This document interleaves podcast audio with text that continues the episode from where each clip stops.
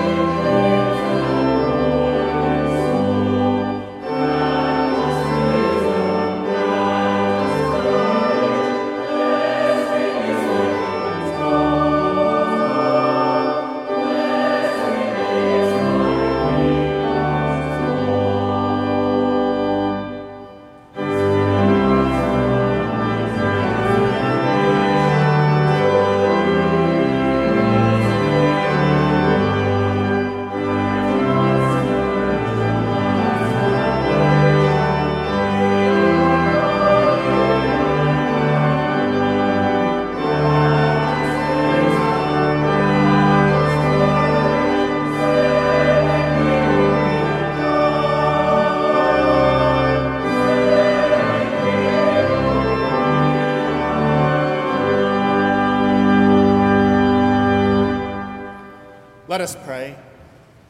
Almighty God, the fountain of all wisdom, you know our necessities before we ask, and our ignorance in asking. Have compassion on our weakness, and mercifully give us those things which for our unworthiness we dare not, and for our blindness we cannot ask.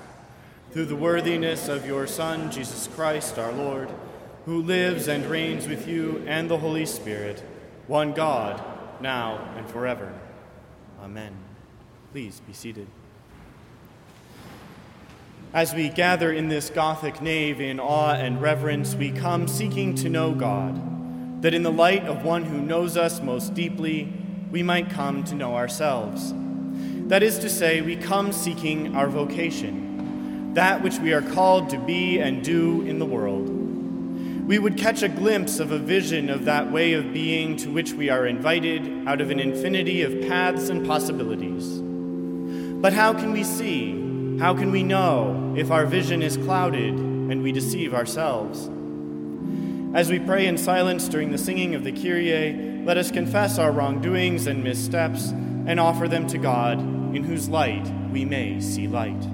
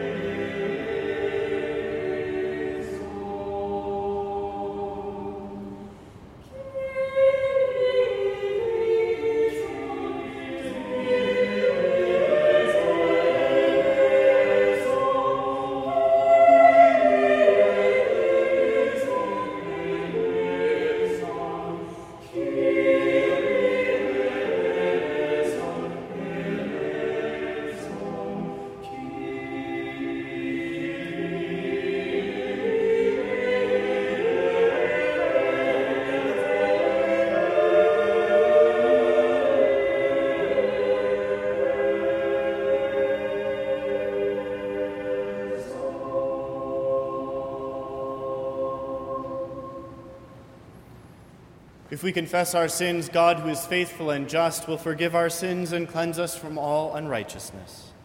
Thanks be to God. A lesson from Saint Paul's Epistle to the Colossians, chapter one, verses fifteen through twenty-eight.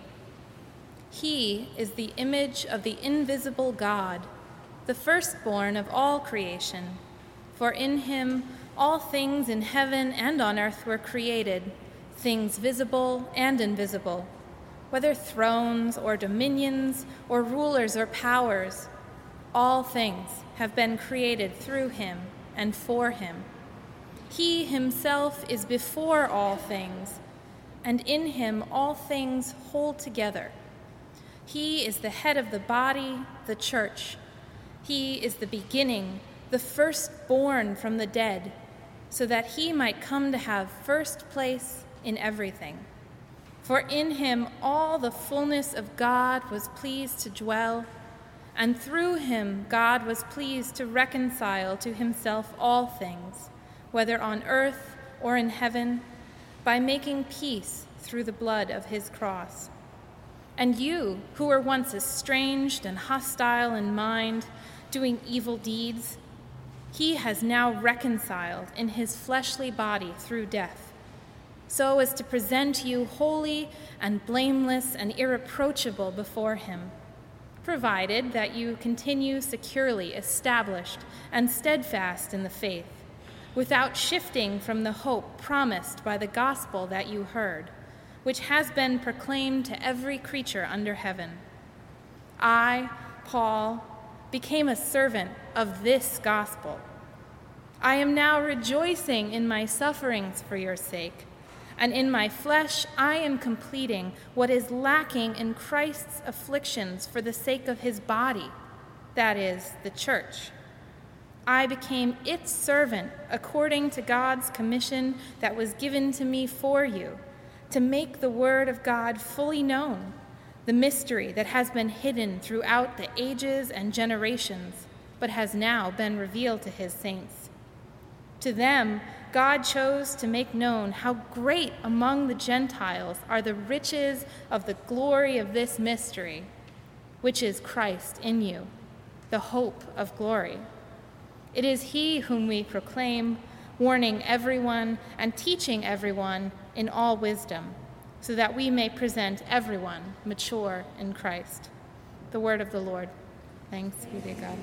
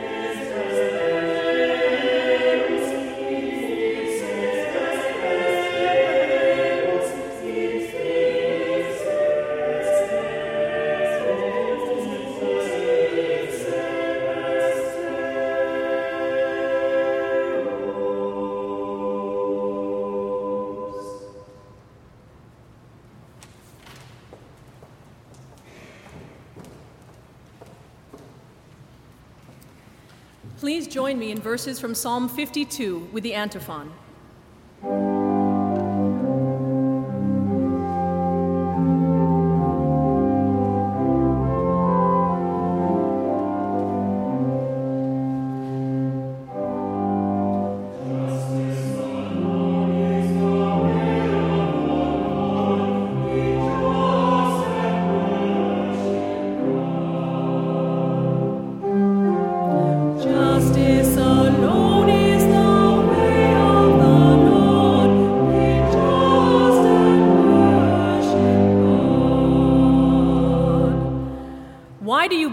Almighty One, of mischief done against the godly. All day long you are plotting destruction. Your tongue is like a sharp razor, you worker of treachery. You love evil more than good, and lying more than speaking the truth. You love all words that devour, O deceitful tongue. But God will break you down forever. He will snatch and tear you from your tent. He will uproot you from the land of the living. The righteous will see and fear and will laugh at the evildoer, saying, "See the one who would not take refuge in God, but trusted in abundant riches and sought refuge in wealth. But I am like a green olive tree in the house of God. I trust in the steadfast love of God forever and ever. I will thank you forever because of what you have done. In the presence of the faithful, I will proclaim your name, for it is good."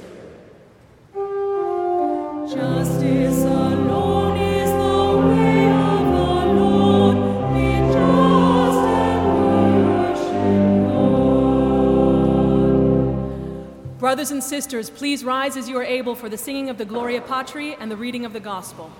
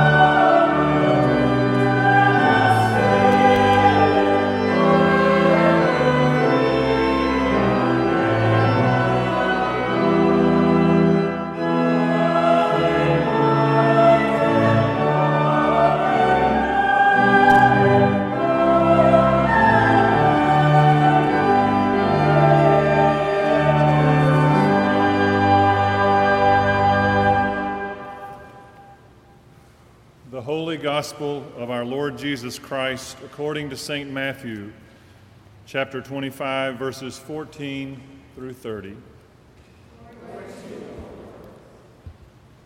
For it is as if a man going on a journey summoned his slaves and entrusted his property to them. To one he gave five talents, to another two, to another one, to each according to his ability. Then he went away. The one who had received the five talents went off at once and traded with them and, and made five more talents. In the same way, the one who had the two talents made two more talents. But the one who had received the one talent went off and dug a hole in the ground and hid his master's money. After a long time, the master of those slaves came and settled accounts with them. Then the one who had received the five talents came forward, bringing five more talents, saying, Master, you handed over to me five talents. See, I've made five more talents. His master said to him, Well done, good and trustworthy slave. You've been trustworthy in a few things. I will put you in charge of many things. Enter into the joy of your master. And the one with the two talents also came forward, saying, Master, you handed over to me two talents. See, I've made two more talents. His master said to him, Well done, good and trustworthy slave. You've been trustworthy in a few things. I will put you in charge of many things. Enter into the joy of your master. Then the one who had received the one talent also came forward, saying, Master, I knew you were a harsh man, reaping where you did not sow and gathering where you did not scatter seed. So I was afraid, and I went and hid your talent in the ground. Here you have what is yours. But his master replied, You wicked and lazy slave, you knew, did you, that I reap where I did not sow and gather where I did not scatter? Then you ought to have invested my money with the bankers, and on my return I would have received what was my own with interest. So take the talent from him and give it to the one with the ten talents. For to all those who have, more will be given, and they will have an abundance. But from those who have nothing, even what they have will be taken away. And as for this worthless slave, throw him into the outer darkness, where there will be weeping and gnashing of teeth. The Gospel of the Lord.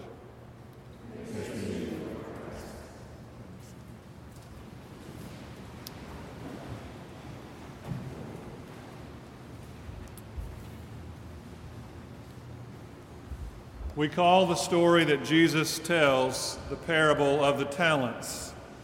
Talent is an unfortunately misleading word.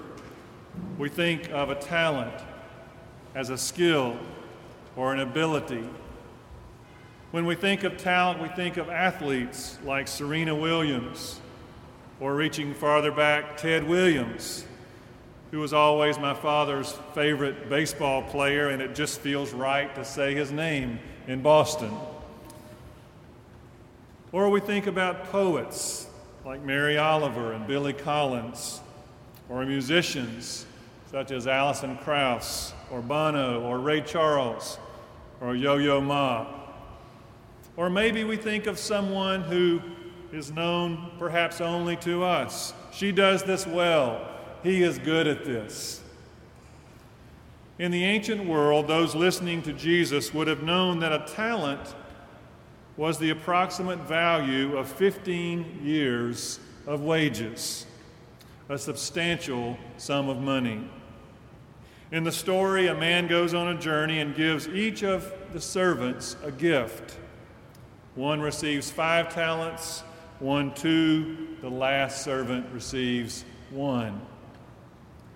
Each is entrusted with something that is significant, and each receives a different sum.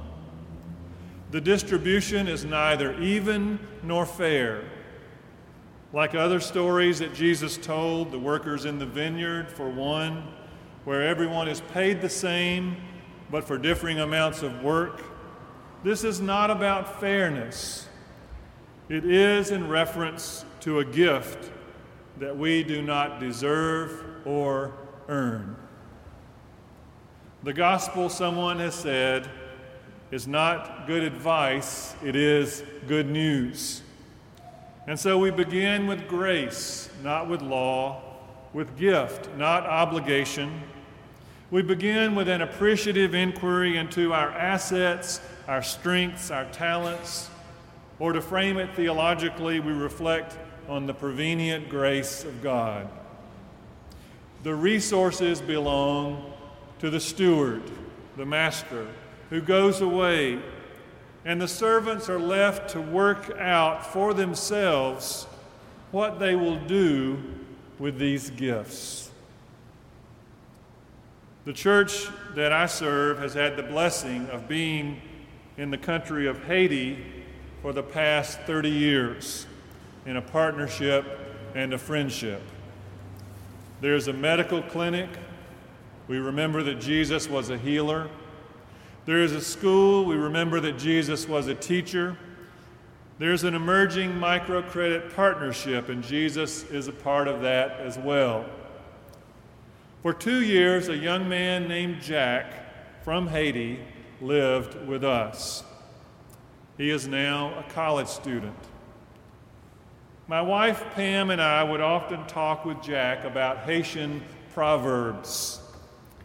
One that I came across went this way: God gives but does not share. And so I asked, Jack, what do you think this means? God gives but does not share. He chose his words carefully, as he always does. Then he spoke. God gives us everything, but we have to work out how to distribute it for everyone. God gives, but it is up to us to share. On a hillside in the Galilee, a young child had a basket with five loaves of bread and two fish. These were the gifts of God amidst a hungry gathering of seekers. Send them away, the disciples advised Jesus. But he responds, you give them something to eat. God gives, but does not share. That's up to us.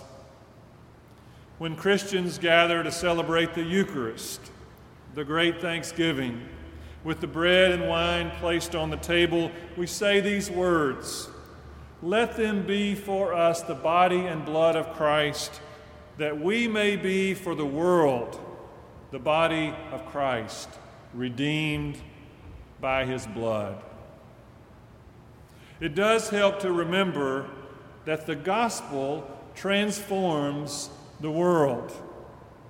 Indeed, that the gospel, in the language of the Magnificat of Mary, has already transformed the world. This is the gift. The wisdom in the beautiful proverb that Haitians tell each other is that everything is a gift from God. And yet God leaves the details of distribution up to us. God gives, but God does not share. The gift belongs to the master, and these gifts are God's to give. I do know this: from the perspective of the world, this planet that we share with six billion people, all of us have received a very generous harvest of talents. Warren Buffett commented recently to someone who had made a fortune, "You're not a genius. You were just born at the right time and in the right place." And Malcolm Gladwell, in the book Outliers, notes that most of us who are successful are grounded in a web of advantages and inheritances, some deserved, some not, some earned, some just plain lucky, but all critical to making us who we are. And so the master gives. Why does one receive five, and one two, and one one? The master gives to each according to her ability. Sometimes we're ready to receive a gift, and sometimes we're not.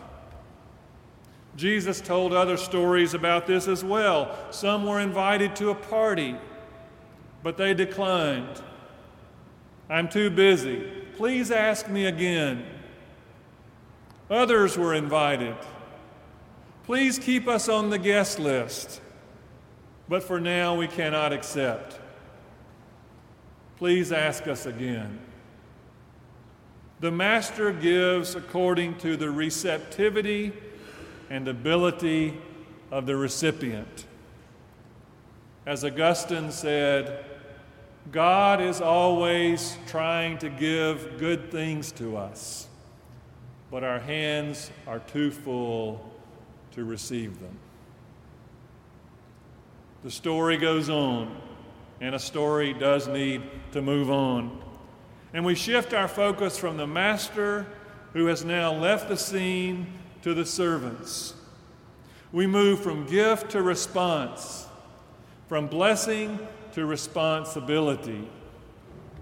In the same way that the talents are not distributed uniformly, the responses are also not all alike.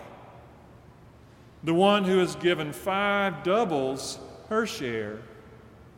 The one who is given two doubles the portion as well.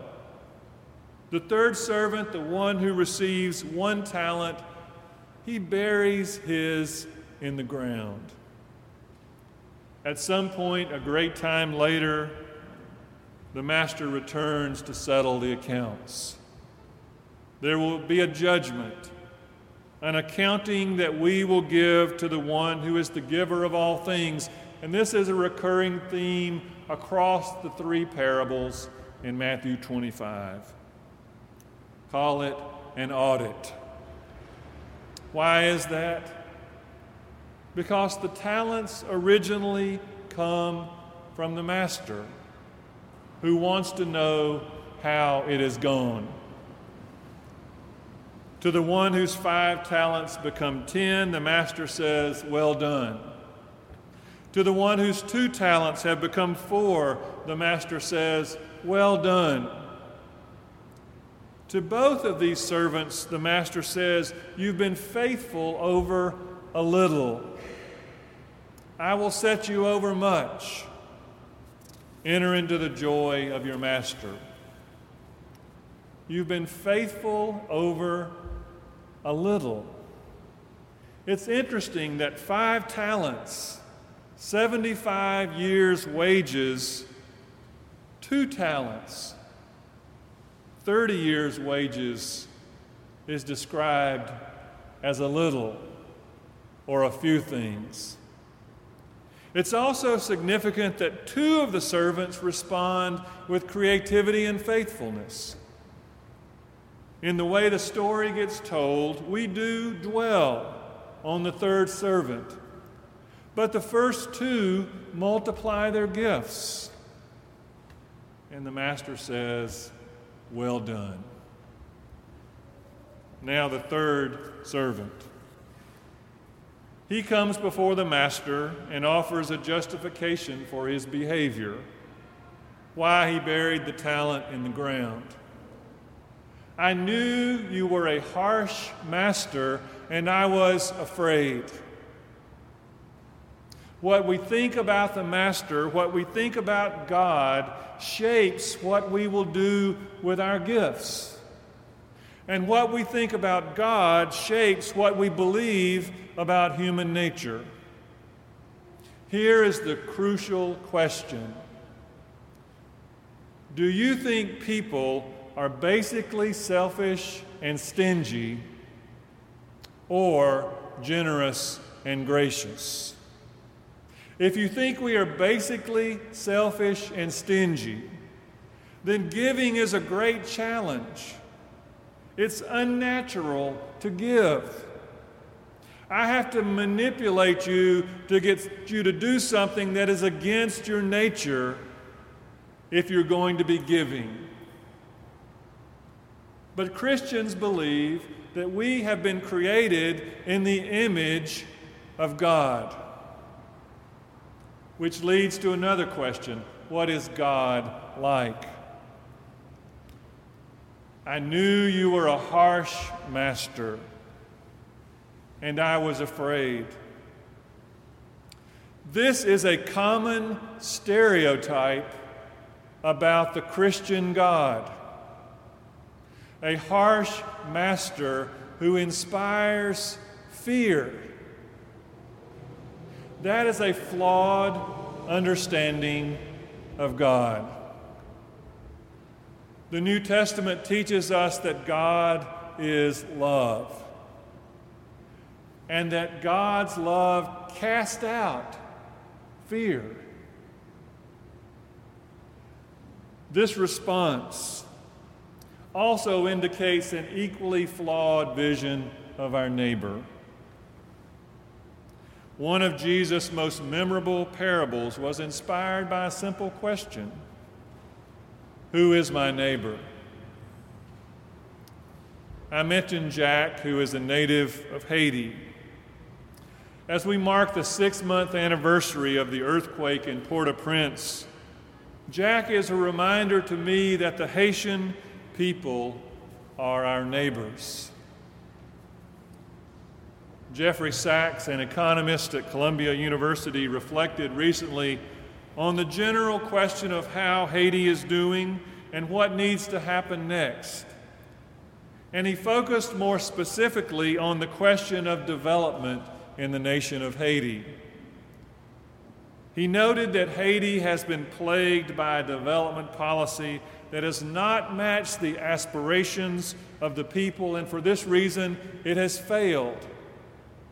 Factories were built in one city, Port-au-Prince, and when the capital market shifted, the resources dried up, the jobs disappeared, and the people became destitute. Jeffrey Sachs noted that Haiti is in need of a development policy that matches the aspirations of her people. What are those aspirations? They're the same aspirations we would have for our children or grandchildren: education, food, health, and I would add, the gospel. In prior centuries, when missionaries went into the countries of the world, they were often allowed in because they had these skills: a medical doctor or a nurse, a teacher, an agricultural specialist. On a mission field, these resources would often make the difference between life and death. Last Sunday in the New York Times, a development worker was interviewed, and she commented about the state of Haiti six months later, "I wish all of these aspirational plans would become operational." Brothers and sisters, we who live in North America in the twenty-first century reside in a mission field. Many do not have access to basic education, really, or to food on the weekends if they are poor elementary school students, or increasingly to health care. And many find themselves spiritually hungry. And our response has often echoed the disciples of Jesus' day. In so many words, we say to anyone who will listen, "You give them something to eat." As we engage with the parable of Jesus, we are called to reflect on our own gifts, our talents, our abilities, And if we will do that, we will become more aware that we are grounded in a web of advantages and inheritances. I recently came across a sociological study in which fifty people over the age of ninety-five were asked one question. If you had your life to live over again, what would you do differently? If you had your life to live over again, what would you do differently? There were three common responses. I would reflect more. I would do more things that would live on after my death. And I would take more risks. What would you do differently? That is almost the question the master asked the servants when he returns. To share our gifts is to take a risk. As Christians, we know that our sharing is grounded in relation to one who has shared deeply and profoundly with us, in fellowship with one who loved the world so much, he sent his Son to be the world's Savior. That is the risk of the incarnation. The aspirations that our Creator has for us in the Word made flesh have become operational. At a basic level, our identification with this God implies that we take on the name Christian in baptism, which says less about our own merit or goodness and more about our awareness that all that we are and all that we have and all that we aspire to be is a gift. It is grace. And our identification with this God implies a risk that we take for the sake of others. We open our baskets and share the bread and the fish. We open our homes and welcome the stranger. We open our table to all who hunger and thirst for justice and righteousness. As followers of Jesus, we take our web of advantages and inheritances and we extend them, Howard Thurman would in- insist, to the disinherited. Now, this parable does conclude on something of a downer. In the outer darkness, with weeping and gnashing of teeth, it would be possible to gloss over all of that, to ignore it. It's such a stark ending. And yet it may be the storyteller's way of getting our attention, keeping us awake. There is so much at stake. It is a question of life and death. Our gifts, our talents, your gifts, your talents, your financial resources, your abilities have the power to bless or curse. They can be instruments of light or darkness. God gives. This is the good news. But God does not share. God leaves that up to us, to you and me. Let us respond to the gospel. Let us give. And let us enter into the joy of our Master. Amen.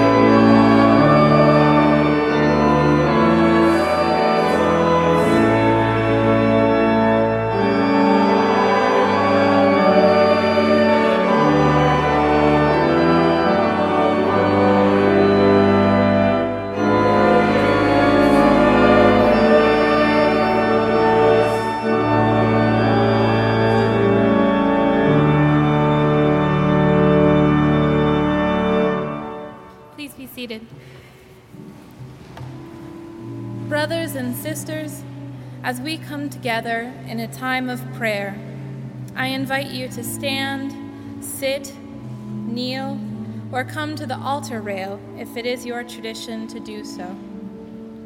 Now let us join together with the choir in singing the call to prayer, Lead Me, Lord.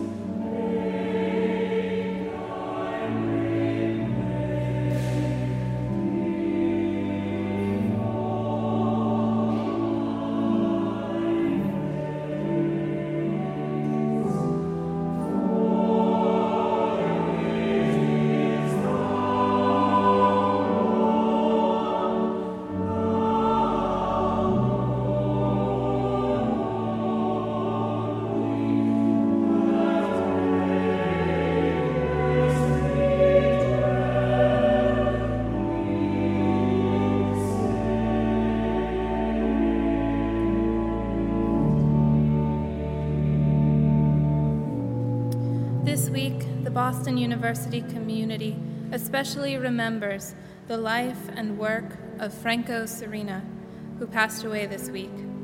We pray for his family, colleagues, and students. God, grant them your comfort and peace. Let us pray. Christ, through whom all things were made, sustain all creation. Christ, exalted in the lowest and the least, give us humility. Christ, present in the poor and the oppressed, fill us with compassion. Christ, forsaken in the hungry and the homeless, minister to them through our hands. Christ, present where two or three are gathered, be known among us. Christ, present in word, sacrament, and sign, grant us peace.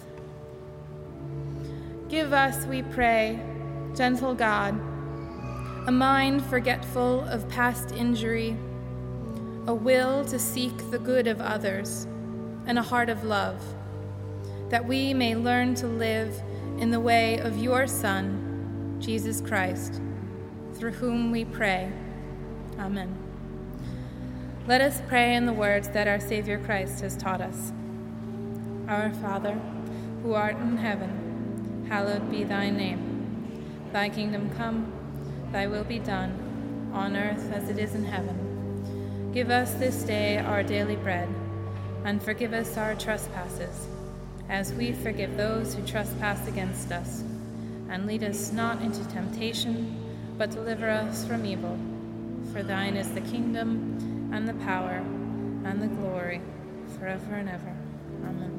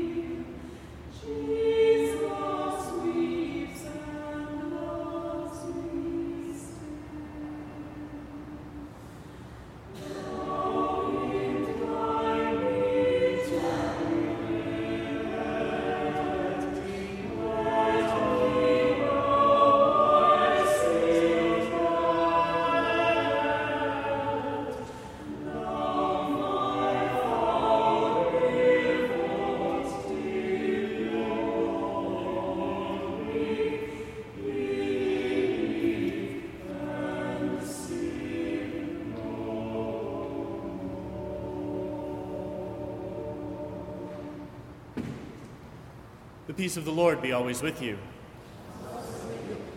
It is good once again to greet you this day and uh, to in, uh, invite you to join me in giving thanks to Ken and his ministry among us last week and this and his preaching of the word. And um, we hope you'll join us again next week for uh, the continuation of our Summer Preacher series. Would invite you to uh, put your name and contact information in the red pads found along the center aisle of each pew so that we can get to know you, you better and help you get to know one another better throughout the week. Would invite you to keep in touch with ongoing activities on the Marsh Chapel website throughout the year, b u dot e d u slash chapel, and you can find there also the opportunity for online giving. Now walk in love as Christ loves us, an offering and sacrifice to God.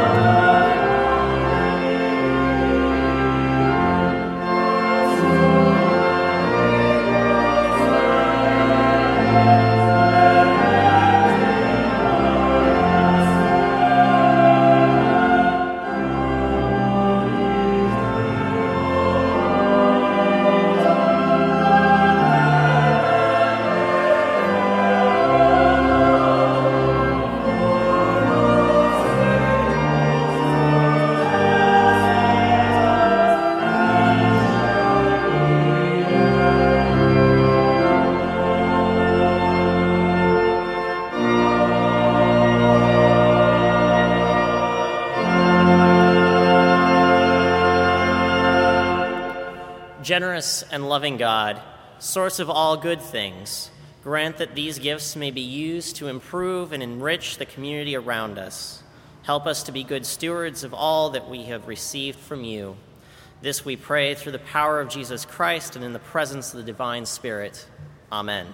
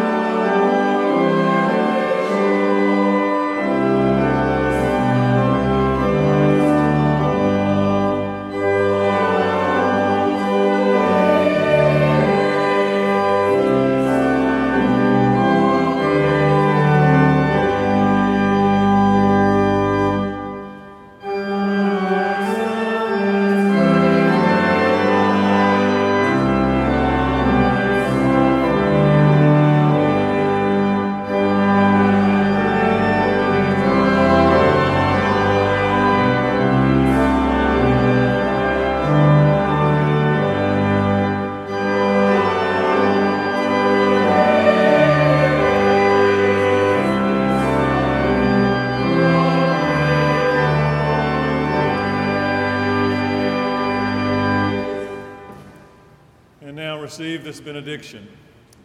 Go now in peace to serve God and your neighbor in all that you do.